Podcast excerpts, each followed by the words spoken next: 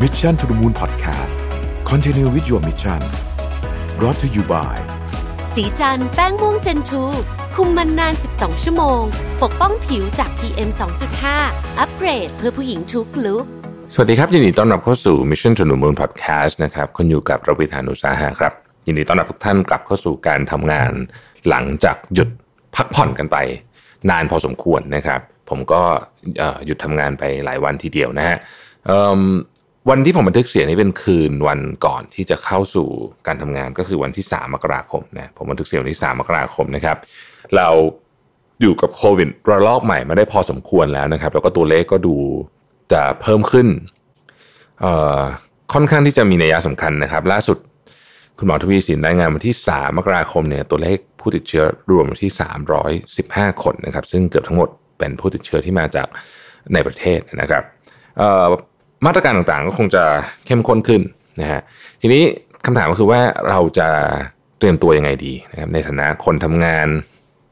คนทำธุรกิจต่างๆ นานาเหล่านี้นะครับ ผมคิดว่าข้อหนึ่งที่สำคัญที่สุดเราเป็นข้อแรกเลยแล้วกันนะฮะก็คือเรื่องของระดับความตื่นตระหนกตกใจกันใช้คำนี้นะฮะคือแม้ว่ารอบนี้เนี่ยตัวเลขผู้ติดเชื้อเนี่ยจะสูงกว่าครั้งที่แล้วนะฮะที่เราล็อกดาวน์กันไปอย่างแน่นหนาเนี่ยนะฮะ แต่ผมเชื่อว่าหลายท่านเนี่ยก็รู้สึกไม่ได้ตื่นตระหนกตกใจเท่ารอบแรก แต่นั้นไม่ได้หมายความว่าเราควรจะประมาทแต่อย่างใดนะผมคิดว่าสิ่งที่น่าจะทำเนี่ยก็คือว่าวางมาตรการที่เหมาะสม เราได้เราได้การเรียนรู้ learning จากรอบแรกไปพอสมควรนะฮะว่า work from home ทำได้แค่ไหนนะฮะคือบางคนก็ work from home ไม่ได้จริงๆนะบางตำแหน่งเนี่ยไม่เหมาะจริงๆ บางงานก็ไม่เหมาะจริง ๆ เนี่ย เราก็ดูว่าโอเค ถ้าจะจำเป็นจะต้องมาทำงาน เราจะลดความเสี่ยงได้ยังไงบ้างนะครับ ใครที่ความเสี่ยงสูงๆ เช่น คนที่ต้องเดินทางโดยรถสาธารณะเนี่ยเราสามารถทำให้เขา work from home ได้ไหม หรืออะไรต่างๆนานาเหล่านี้นะครับ หรือว่ามีการแยกไซต์แยกพื้นที่กันได้หรือเปล่านะฮะบทเรียนจากการล็อกดาวน์รอบที่หนึ่งเนี่ยผมเชื่อว่าทำให้เราเข้าสู่รอบนี้ได้อย่างมีสติมากขึ้น แล้วก็ ต้องบอกว่าน่าจะทำให้เรามีมีความเข้มข้นนะนะสูงในระดับที่พอเหมาะพอดีนะครับก็คือไม่เข้มข้นจนเกินไปจนกระทั่งมันกระทบกับเรื่องของการงานอะไรไปหมดเลยเนี่ยนะฮะแต่ในขณะเดียวกันเนี่ยก็ไม่ประมาทด้วยเช่นกันนะครับผมก็เชื่อว่าแต่ละท่านก็คงจะมีวิจารณญาณเรื่องนี้กันดีพอสมควรอยู่แล้วนะครับเรื่องที่สองก็คือเรื่องของการดูแลสุขอนามัยส่วนตัวนะครับ อันนี้คิดว่า คงจะต้องทำอย่างเข้มข้นเหมือนเดิมนะฮะอันนี้ผมคิดว่าเป็นการป้องกันที่ดีที่สุดนะก็คือใส่หน้ากากนะครับล้างมือนะฮะแล้วก็นั่นแหละทำความสะอาดมือตลอดเวลาเนี่ยนะฮะทีนี้เนี่ยเราก็ต้องบอกว่าครั้งนี้เนี่ยผมว่ามันดีนิดหนึ่งนะฮะดีนิดหนึ่งที่ว่าพฤติกรรมนี้แม้ว่าช่วงก่อนหน้านี้เราจะล้างมือหละหลวมไปบ้างนะ แต่ว่าเราเคยทำมาแล้วครั้งหนึ่ง เพราะฉะนั้นครั้งนี้ไม่ยากนะฮะหน้ากากส่วนใหญ่ก็ไม่ได้ซื้อเพิ่มแล้วนะฮะหลายท่านก็จะซื้อเพิ่มแต่ก็ไม่ได้เยอะมากแล้ว เพราะว่าเชื่อว่าคราวที่แล้วเนี่ยตุนกันไว้พอสมควรนะฮะหลายท่านน่าจะมีเหลืออยู่พอสมควร หน้ากากผ้าเอ่ยก็ยังใช้ได้อีก เยอะเอ่อเยอะครั้งนะฮะแล้วก็ครั้งนี้ก็ดูแล้วโอเค ราคาจะมีการถูกโกงราคาบ้างนิดหน่อย แต่ก็ไม่ดูเดือดเท่าครั้งที่แล้วนะฮะทุกอย่างก็จะดูเอ่อเหมือนกับว่าโอเค เราค่อนข้างที่จะ เคยรับมือกับมันมารอบหนึ่งละนะครั้งนี้ก็ก็ก็น่าจะพร้อมมากขึ้นนะครับ ผู้คนต่างๆ ก็เคยชินมากขึ้นกับการออยู่ในโควิด environment นะใช้คำนี้แล้วกันเนาะก็คือต้องฉีดทุกอย่างล้างมือตลอดเวลานะฮะพยายามฆ่าเชื้อของทุกอย่างบ่อยๆอะไรเงี้ยก็ก็คงจะเคยชินมากขึ้นนะครับ ก็หวังว่ามันจะช่วยเป็นภูมิคุ้มกัน ให้เราพอสมควรระดับหนึ่งระหว่างที่เรากำลังรอวัคซีนอยู่ ซึ่งวัคซีนที่เรารออยู่เนี่ย เขายังไม่มีอะไรการันตีเนาะว่าจะมาเมื่อไหร่นะครับล่าสุดก็มีการคาดการณ์กันว่าไม่แน่ถ้าโชคดีเมษาอาจจะได้เห็นนะครับ แต่ว่าอาจจะฉีดให้กับบุคลากรที่จำเป็นก่อนก็คือบุคลากรทางสาธารณสุข ซึ่งมีความเสี่ยงสูงมากนะครับ ในการที่จะติดโรคโควิดเนี่ยนะครับเเรื่องที่สามเนี่ยก็คือเรื่องงานบ้างละนะฮะเรื่องงานผมคิดว่ามาตรการเดิมยังคงอยู่นะครับก็คือว่ามาตรการในการรักษา cash flow นะครับ มันเป็นเรื่องที่ไม่ค่อยสนุกเท่าไหร่หรอกจริงๆ เพราะว่าการทำงานในแบบยามสงครามแบบนี้เนี่ย มันก็ต้องบอกตามตรงว่ามันก็ไปบั่นทอนโปรเจกต์ที่เป็นโปรเจกต์สนุกสนุกไปบั่นทอนอะไรที่มันเป็นเชิงความคิดสร้างสรรค์เยอะนะฮะคือมันจะเหนื่อยแต่มันจะได้ผลไม่ค่อยดีเท่าไหร่อันนี้ก็เป็นธรรมชาติของมันนอกจากบางธุรกิจที่ที่เขาอาจจะ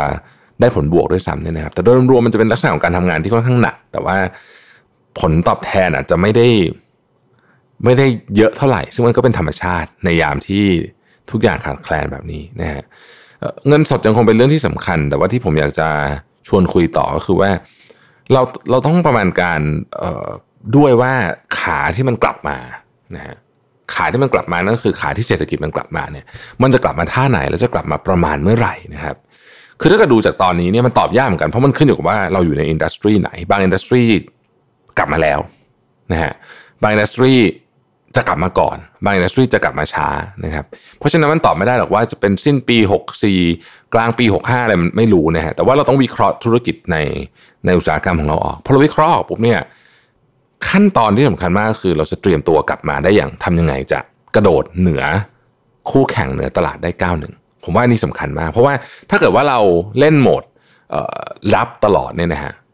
ในวิกฤตครั้งนี้เนี่ยซึ่งไม่ได้บอกว่าเออมันควรจะเล่นหมดแบบเฮ้ยตอนต้องลุกตลอดเวลาเลยก็ไม่ใช่นะคือผมคิดว่าจังหวะมันก็ต้องดู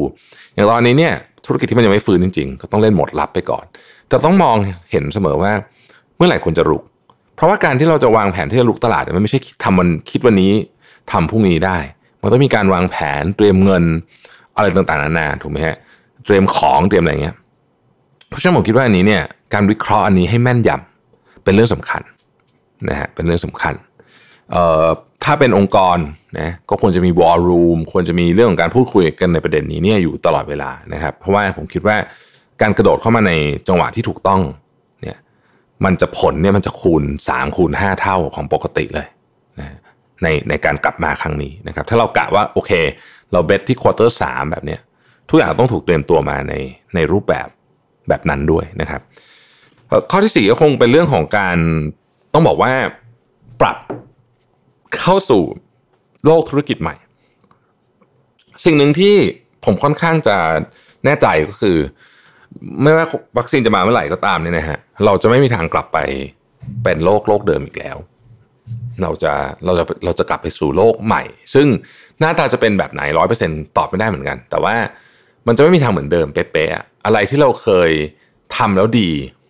มีแนวโน้มว่าอาจจะไม่เวิร์กนะครับอะไรที่เราเคยทำแล้วไม่ดีบางทีอาจจะเป็นเรื่องที่ดีก็ได้ เราต้องกลับมานั่งดูเรื่องพวกนี้ทีละข้อ ส่วนใหญ่แล้วต้องบอกว่ามันคือการออกแบบ business model เงินเข้าทางไหน เงินออกทางไหน ใช้เงินเท่าไหร่กิจกรรมอะไรเนี่ยไอ้พวกนี้นะครับ business model canvas อะมันจะเปลี่ยนสำหรับธุรกิจส่วนใหญ่นะครับ คือผมอาจจะคิดว่าเป็นสำหรับ เกือบทุกธุรกิจเลยก็ว่าได้นะมันจะเปลี่ยนนะครับเมื่อ business model canvas เปลี่ยน สิ่งที่เปลี่ยนตามมาด้วยคือทรัพยากร นั่นหมายถึงคนในองค์กรด้วยที่มันเกี่ยวกับเราเยอะๆนะก็คือเรื่องคน พอ business model เปลี่ยนเนี่ยนะครับ ความจำเป็นของทักษะของคนในองค์กรจะเปลี่ยนไป เพราะฉะนั้นถ้าเราทำงานอยู่เราคิดว่าฉันจะใช้ทักษะที่ทำงานต่อไปเหมือนเดิมเรื่อยๆอีกสิบยี่สิบปีเนี่ย อันนี้น่ากลัวมาก เพราะว่าจากเดิมที่เราเคยวางแผนว่าโอเคเราจะ reskill อาจจะสักสามปีต่อจากนี้เนี่ยมันอาจจะต้อง reskill ปีนี้แล้ว เพราะว่าทักษะที่องค์กรต้องการจะไม่ใช่เหมือนเดิมแล้วนะพอไปดู business model เราจะเห็นทันทีว่า ทักษะของคนที่เราอยากได้ในองค์กรเนี่ยมันจะเปลี่ยนไป รวมถึงหลาย ๆ เรื่องเช่นลักษณะของงานนะฮะจำนวนคนในแต่ละฟังก์ชันอะไรเงี้ยมันจะเปลี่ยนหมดเลย ด้วยด้วยด้วยสาเหตุเพราะว่าถูก drive จากการเปลี่ยนแปลงของ business model นั่นเองนะครับข้อที่ 5 นะฮะเมื่อกี้เราพูดเรื่องดูแลเฉพาะหน้าไปแล้ว เราพูดเรื่องอวิธีการวางแผนธุรกิจแบบคร่าวๆไปแล้วนะครับ ซึ่งต้องบอกว่าชุดนี้เนี่ยไม่ได้แตกต่างจากตอนที่เราคุยกันในรอบเดือนมีนาสักเท่าไหร่นะฮะเพียงแต่ว่าลดความตื่นตระหนก เพิ่มความไม่ประมาทใช้คำนี้แล้วกันนะฮะให้มากขึ้นนะครับแล้วก็อาจจะต้องเผื่อกับเกมยาวสักนิดหนึ่งในบางธุรกิจนะฮะนั่นหมายความว่าครั้งนี้เนี่ยส่วนหนึ่งผมมีความเชื่อว่า มันจะนานหน่อยนะฮะจะนานหน่อยนะครับ เพราะฉะนั้นมาถึงข้อที่ 5 ของเราในการรับมือกับโควิดรอบใหม่นะครับ นั่นก็คือผมคิดว่าการหาทางหนีที่ไล่ หรือการออมองหาโอกาสใหม่ ๆ กับวิธีอยู่วิธีใช้ชีวิตของคนที่จะเจอหลังจากโควิดเนี่ยเป็นเรื่องสำคัญ อาจจะต้องบอกว่าเป็น priority อันหนึ่ง ดังนั้นเนี่ยเราจึงไม่ใช่ดับเพลิง คือแก้ปัญหาเฉพาะหน้าอย่างเดียว แต่เราจะต้องมีกำลังสมองกำลังทรัพย์กำลังทรัพยากร แล้วก็กำลังคนส่วนหนึ่ง เพื่อที่จะมองหาพื้นที่ใหม่ในการทำธุรกิจด้วยนะฮะคือถ้าธุรกิจตอนนี้มันแย่มันไม่มีทางแย่ไปตลอดนะะเดี๋ยวมันก็จะดีขึ้นมา แต่ว่ามันอาจจะไม่ได้ดีไปในท่าเดิมเท่านั้นเองนะครับคือมันอาจจะเปลี่ยนมีแนวโน้มสูงเลยแหละว่าจะเปลี่ยนต้องใช้คำนี้ เพราะฉะนั้นเราเตรียมทรัพยากรสำหรับ โลกใหม่หรือยังเเราเตรียมปรับแผนของเราสำหรับโอกาสใหม่ ๆ ที่ก่อนหน้านี้เราอาจจะไม่เคยเห็นไม่เคยทำหรือเปล่านะครับ แล้วเราปรับโครงสร้างของเราให้สอดคล้องไหมนะครับ อันนี้ผมว่าเป็นประเด็นที่สำคัญมากนะฮะข้อสุดท้ายก็คือเรื่องของอการทำตัวให้เบา การทำตัวให้หลีนยังคงเหมือนเดิมนะฮะผมคิดว่าโควิดสอนอะไรเราอย่างหนึ่งก็คือว่า การมีของเยอะๆเนี่ย เป็นบางทีเป็นภาระทุกเรื่องเป็นภาระหมด เพราะฉะนั้นบางทีเนี่ยการทำตัวลีนแล้วก็โฟกัสกับสิ่งที่ถนัดจริง ๆ อาจจะเป็นทางรอดนะทางรอดสำคัญเลยแหละนะครับมันเป็นวิธีคิดนะครับเรื่องเรื่องลีนเนี่ยมันไม่ใช่ว่าแบบเออเราจะไปตัดทุกอย่างมันไม่ใช่นะคือมันมันมันเป็นวิธีคิดว่าเราเข้าใจไหมว่าอะไรเป็นสิ่งที่เราถนัดทำได้ดีแล้วก็เป็นเรื่องสำคัญของเรานะครับแล้วเราโฟกัสทรัพยากรไปที่นั่นนะครับ ขอทุกท่านโชคดีนะกับการต่อสู้กับโควิดรอบใหม่นะครับผมก็เป็นกำลังใจให้ทุกท่านและเป็นกำลังใจให้ตัวเองด้วยนะฮะเพราะว่าธุรกิจผมก็แน่นอนดูแล้วก็น่าจะมีผลกระทบ พอสมควร แต่เราก็มีแผนมีอะไรที่ที่ชัดเจนและเข้มข้นกว่ารอบที่หนึ่งนะคำว่าเข้มข้นกว่าไม่ได้หมายถึงว่า